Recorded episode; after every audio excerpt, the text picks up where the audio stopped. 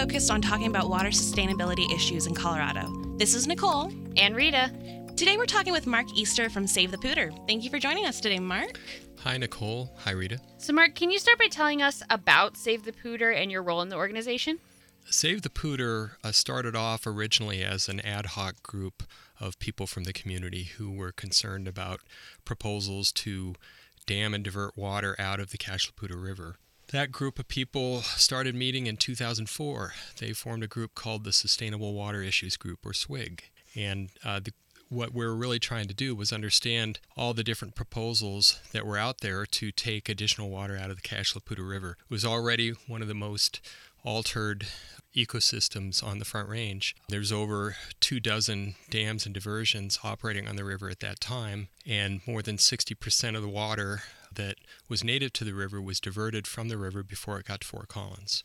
At the same time, the hydrology of the river was extremely altered. The June rise was very different from what it was in historic years, and oftentimes the river would run completely dry during the wintertime, which was that was just something that had never happened during the you know tens of thousands maybe hundreds of thousands of years that, of the river's evolution so we were pretty concerned about that the main project that was being proposed was the Northern Integrated Supply Project. It's or NISP. It's the largest of several diversion projects that are proposed for the river. We were concerned that the communities who were proposing this project were not doing enough water conservation. They were not doing enough to uh, avoid having to build another uh, project to divert water out of the Poudre River. That there were other things that they could be doing to reduce their water use needs on a per capita basis and other sorts of things so that the project wouldn't be necessary. So we formed uh, the organization Save the Poudre in 2008 as a direct response to the threats that NISP posed for the Poudre River. So, Mark, why does it matter how much water is in the Poudre? That is a great question. Why does it matter? Well, there's sort of two things that the river is organized around. So you have to think about what the climate of the Rocky Mountain ecosystem is. Uh, we get a lot of snowfall in the wintertime, and that snowfall melts off pretty much every year. It's a vast reservoir of water. So when you look at the, the water that's in the Cache la Poudre River at any given time of year, it depends on where you are in the snowmelt cycle. So in the wintertime, when temperatures are cold, there's not much snow melting off the high country generally. Um, you might have flows that are coming down the river historically that are maybe calf deep. They've been measured at somewhere around 50 cubic feet per second. Now, if you translate that into peak runoff, what we call the June rise, when the the Rocky Mountain snowpack is melting off at its maximum rate, the average was somewhere between 2,500 and 3,000 cubic feet per second, so much higher. And I hesitate to say where that would be on my body if I was standing there because I wouldn't be able to stand up in the river at that time. It would be dangerous to be in the river unless you're in a kayak or a raft or something like that. But so, why does that matter? Well, the entire ecosystem evolved around that change in the flow regime. Low flows in the winter, but consistent flows, and a peak flow in the spring. And so, and when I say the ecosystem, I don't mean just the fish and aquatic insects and invertebrates and other things in, in the river, but I mean the cottonwood gallery forests that line the river, the willows, the birds that come in and use those, that live in those uh, riparian forests. Those are organized carefully around the June rise. And so the June rise creates a creates a seed bed, for example, for both willows and for cottonwoods, that without that peak, that annual spring peak of with a certain amount of energy, you're not going to get the scouring that creates a seed bed for those plants. And so, if you don't have these variations, these annual variations in the flow regime, you could see this ecosystem gradually decline. And uh, that's a real problem, not just for the organisms that live along the river, but for humans who live there too, who depend upon that ecosystem, because there's a lot of services that come from a healthy river, from a healthy ecosystem. Clean water. We also derive a lot of, there's a lot of other values like recreation that come from that. Some people derive spiritual values from the river. It's just keeping it as healthy as possible is best for everybody. I would certainly agree on that point. I know I like to go do some kayaking or paddleboarding once in a while. Excellent. Definitely a good time. Can you tell us what exactly is your role in the organization or what is your position with Save the Poudre? So I'm one of the co-founders, along with three other people: Gary Wockner, John Bartholow, and Greg Spear. Actually, four other people, and Gina Jeanette. I'm currently serving as the chair of the board of Save the Poudre. And were you part of SWIG as well, or I just was. Save the Poudre? That's part of what SWIG. prompted the name change? I like SWIG. SWIG is good, but we decided we needed to form, in order to be effective, we needed to form a nonprofit, a mm-hmm. 501c3 organization that could be as effective as possible in fighting NISP. So we formed the 501c3 Save the Poudre and started to engage in public action around policy. And what is the mission of Save the Poudre, or what is the, what are the outcomes this organization is looking for? So the mission is to protect and restore the Cache la Poudre River. The outcome that we're trying to achieve is pretty carefully focused around NISP and then other water projects that are being proposed for the river as well, but we're focusing on NISP for the time being because it's the greatest threat. So we're trying to prevent the NISP project from being permitted and then ultimately being built.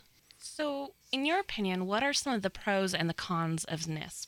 Well, I don't think it's really my role to think so much about the pros. I need to I need to pay attention to them and understand them, but I'm not going to advocate for the project. The cons for the project, I think, are pretty clear.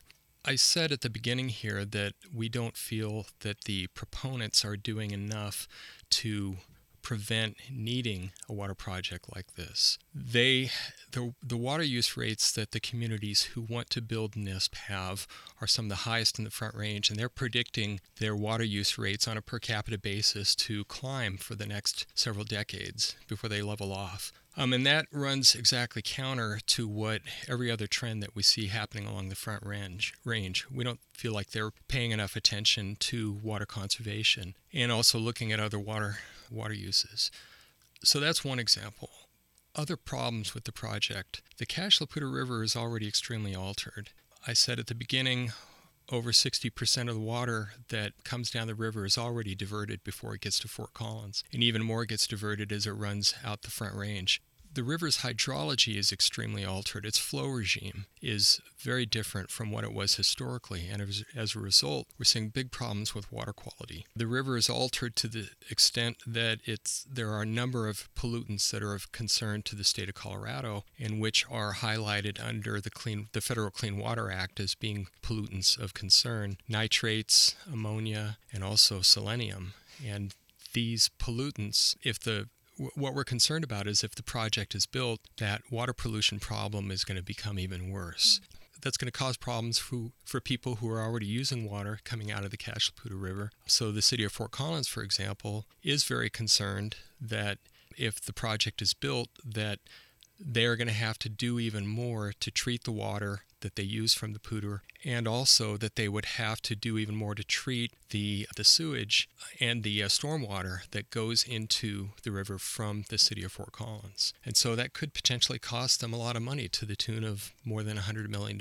So, and they're not the only ones who are concerned about this. The city of Greeley, the Box Elder Water Sanitation District, and others have expressed similar sorts of concerns. So, but I think when we think about rivers and ecosystems, we oftentimes couch those directly in terms of what their benefit is to humans, to the city of Fort Collins, or to Larimer County, or to the state of Colorado. And I think that's important. I think it's a good thing to look at it in those terms because when we look at the values that come from them, we can quantify very in very explicit terms what the services are that healthy ecosystems provide. But I think it's also really important to acknowledge that we don't know everything there is to know about these systems. Ecosystems are really complex, and we sort of joke about this at work. You know, ecology is not rocket science, it's way more complicated than that.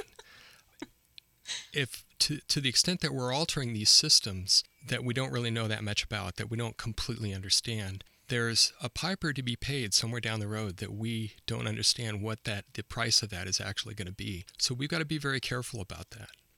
So Mark, are, are you a Fort Collins native or how long have you been in the area? Well, my family goes back in Colorado on the Front Range four generations. And so I moved here in 1994. I skipped a generation, or my family did, I should say, but I mm-hmm. call myself sort of a returning son. okay. So you you certainly seen as I'm sure Nicole and I have as well over just over the last few years, even that the Fort Collins population, as well as well as surrounding areas, is certainly growing, and we're definitely going to need more water in the future. I noticed looking at the SaveThePoudre.org website that there is a page on healthy alternatives, and I was curious if you could talk with us a little bit more about what those healthy alternatives are and what you propose that we should do instead of implementing NISP. Absolutely. So there's a number of good alternatives to NISP, and I'll just run try to run through them briefly here.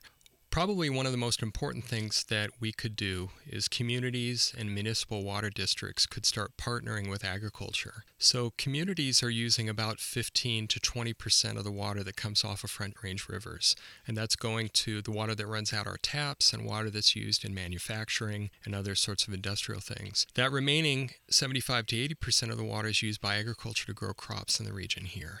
So they are by far the largest user of water. Now, if these communities and agriculture can get together and partner, essentially water bank for each other, there's opportunities here to avoid having to build new water projects. And what that means explicitly in, is in good years, the communities will devote more of their water supply to agricultural needs. And in dry years, farmers could devote more of their water supply to the municipal uses, obviously with some kind of a financial arrangement going back and forth so that people are made whole in the process. So that's one example. A second example is conservation and basically reducing the need for new water projects. And there's a lot of good examples for that. There's good equipment alternatives, so water saving toilets, water saving shower heads and faucet heads, a lot of other technology that's out there that can help with reducing the amount of water that's used in individual homes. But for individuals who live in Fort Collins and environs, one of the best things you could probably do is not grow a bluegrass lawn and not irrigate your no lawn. No joke, people, no joke. so it's it they, they just use they require a tremendous amount of water and there's good alternatives to it. So, over half of the water that we use in Fort Collins and communities up and down the Front Range just goes to landscaping our lawns. So, I guess following up with that, as a renter, and I know there's a lot of other people out there who rent and or else own their homes, oftentimes there are statutes that say how short the grass needs to be mm-hmm. or what type of grass they can grow. Do you have any suggestions on how to push back against that a little?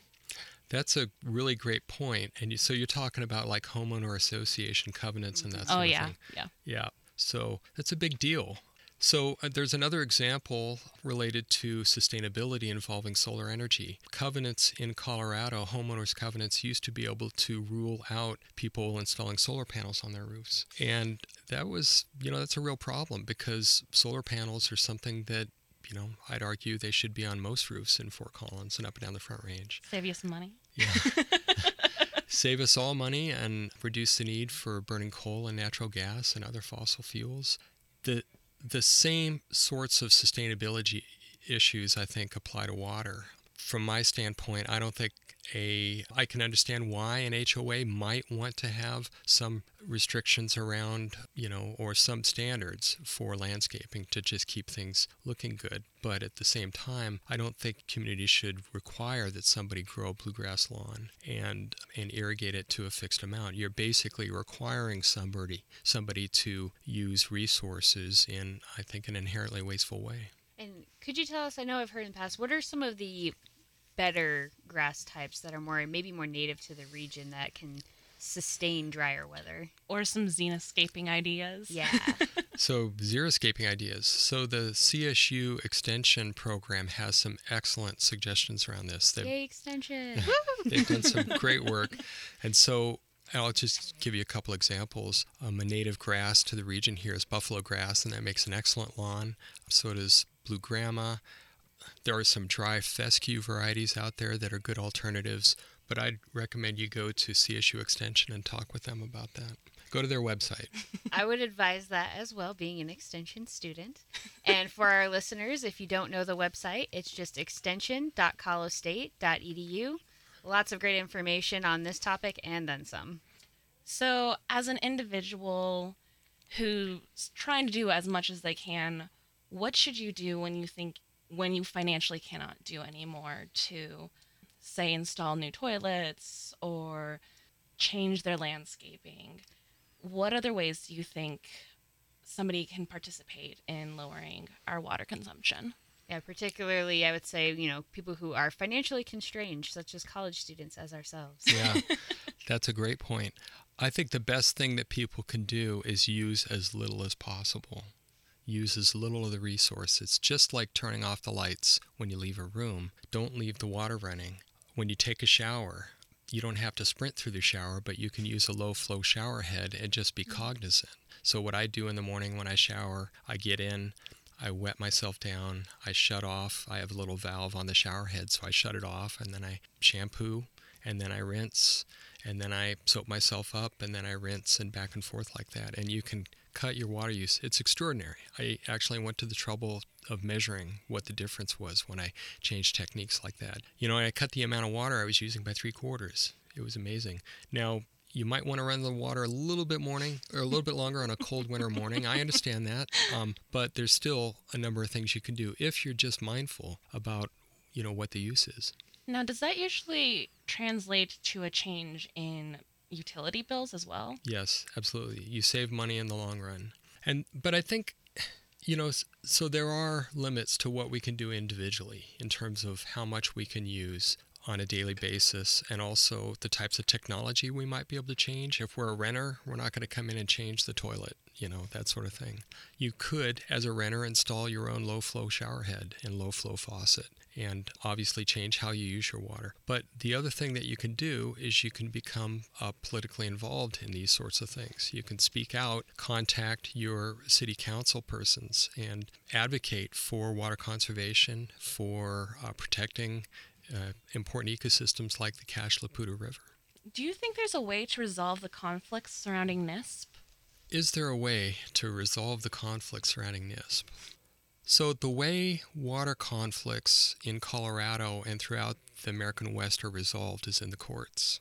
The water law and the use of water and conflicts between water users, there's a highly structured and well described method that people go through in order to either apply to use water or to register a complaint about how their neighbors might be using water in a way that affects them. And so ultimately, I don't think there's any way to keep the conflict around NISP out of the courts. If the project is not approved by the U.S. Army Corps of Engineers, or there's a permit restriction that's put upon it that the project proponents, led by the Northern Colorado Water Conservancy District, don't like, then I, I couldn't imagine them not taking the Corps of Engineers to court. They will sue.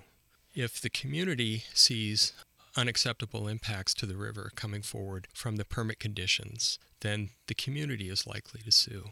And if groups like Save the Poudre, and there's several others that we work with very closely on this, if any one of them see something coming forward that they see is going to harm the river in the long term, or that the project proponents are not doing enough to try and protect the river, then they will sue. So ultimately, the court system is the arbiter around water conflict in Colorado. That's that's a thinker.